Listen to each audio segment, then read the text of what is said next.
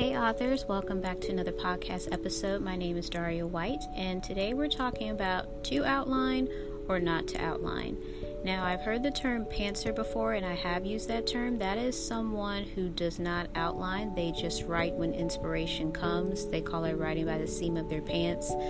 But for those of us that do outline, we're considered plotters. We're considered those that lay out everything in specific details, from characters to the plots, the settings, world building, and we do most of our work on the forefront.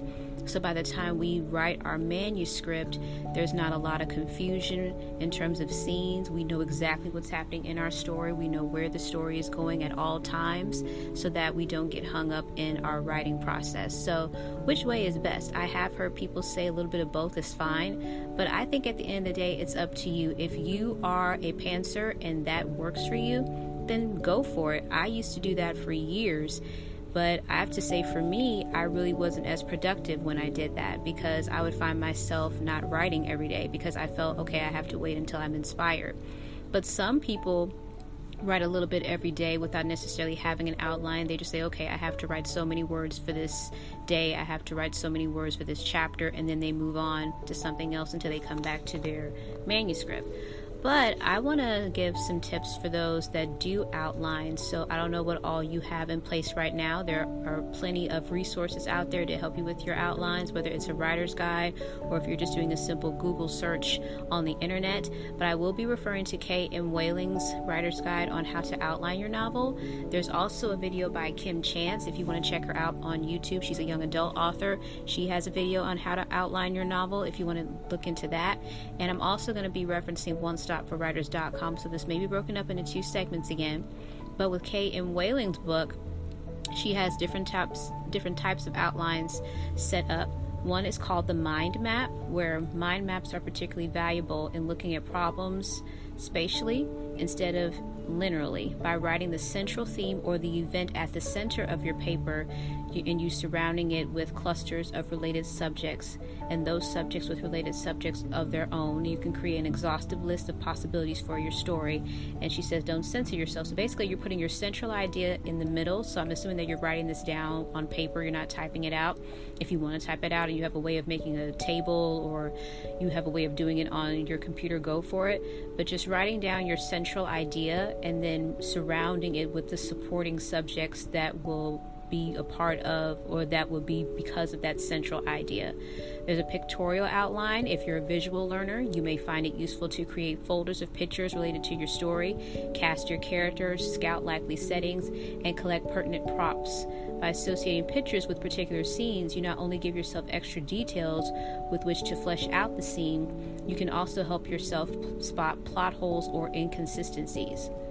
And then she gives an example of what she did with her book Dreamlander and how she picked out pictures that were story related, and this practice helped her become more useful, and plus it was fun. Now, I personally got into Pinterest. I saw one author use Pinterest, and I have heard some authors say that they used Pinterest before. So what I did with my current manuscript that's in the making right now, I decided to use Pinterest. So I would type in what I was looking for.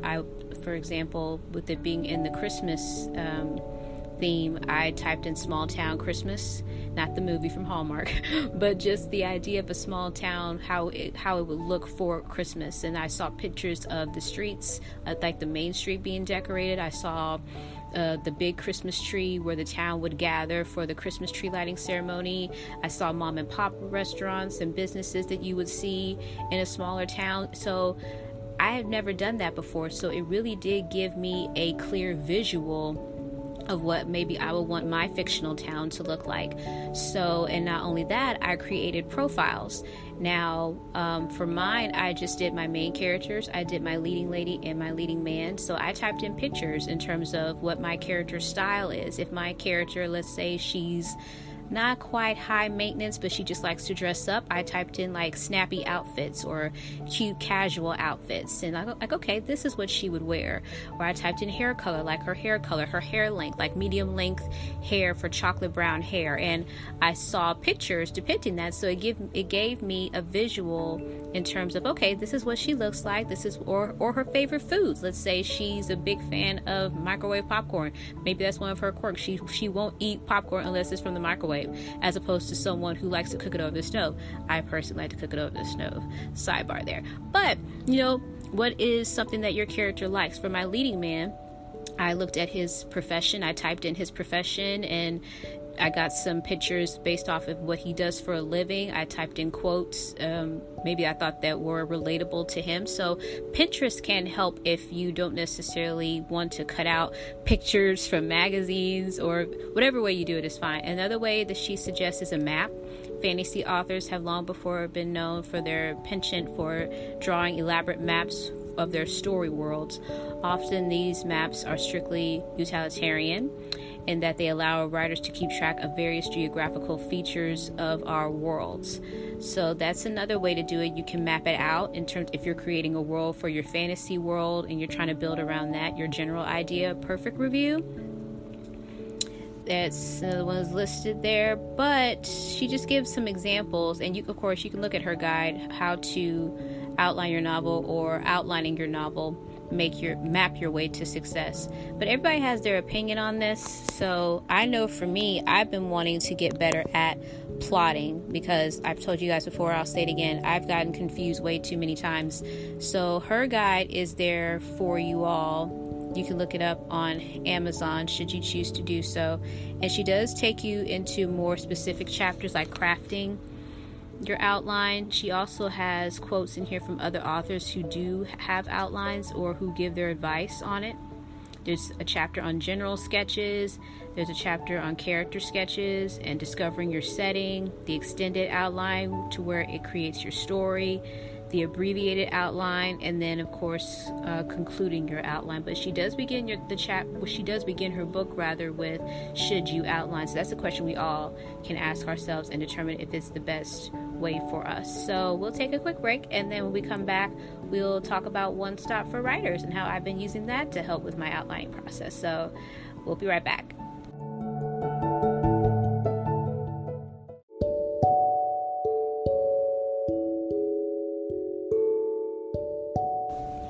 Welcome back. This is part 2 of To Outline or Not to Outline. Now again, this is all up to you. You are the writer, so if you're a pantser and you're good at it and it works for you and you get your manuscript done in the time that you need to finish it, go ahead. If you're a plotter, this may be more towards your style. So, as I've said before, I have been getting into onestopforwriters.com. Now, some people, I have heard that some authors, when they get the idea for a story, they start outlining with the plot first. Like they get the general story in mind and then they move to their characters. Like I said, I've been kind of going back to the drawing board with it. So honestly, I guess I kind of do the same thing. I just wasn't as detailed with it as I'm trying to be right now. But I do start with an idea and then I do go to my characters. So in terms of outlining my characters, One Stop for Writers has the character building profile. So after you save the project that you're working on, you name your manuscript as the project.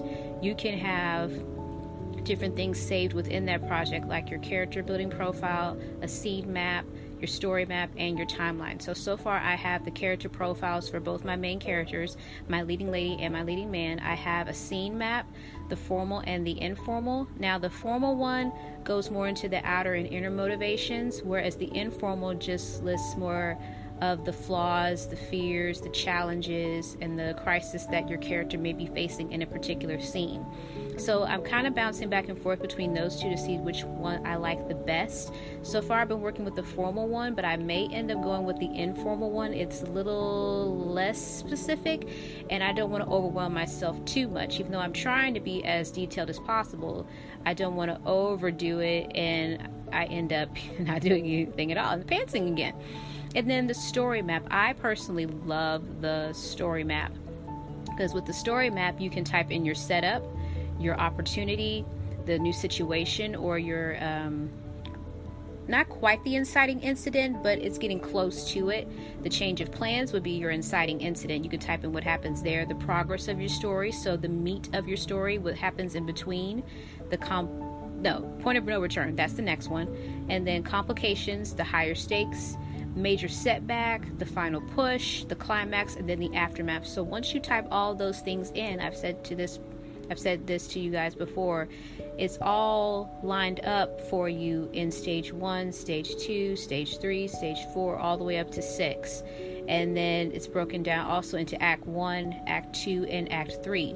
So all of these points that you just heard, from the setup all the way to the aftermath, you can type in what goes on to map out your story. So again, if you want to check that out on onestopforwriters.com, you can, because I love how that is visually available to you, to where you can see what's actually happening in your story. Now, that's just the overall look for it. If you want to get more specific in terms of your scenes with your chapters, that's where the scene maps come in.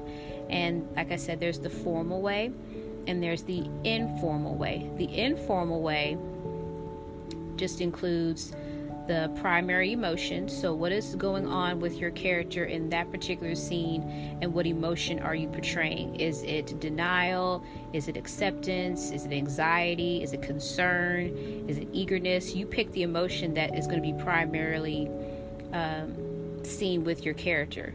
And then next would be the emotional state of your character. What is causing this emotion? How might the character display feelings using point of views, through their thoughts, through their body language, through visceral sensations and dialogue? Crisis and opportunity. You would write something in there. What crisis, challenge, or opportunity arises that offers the character a chance to change his situation? Next would be the goals. What's at stake? What does your character want to achieve in this scene? And what's at stake if he fails? Then flaws, skills, and strengths. In this scene, does the character's flaws and fears cause trouble in some way, or even prevent him from reaching out his current goal? Or do his skills and strengths help him to get what he wants, and if so, how?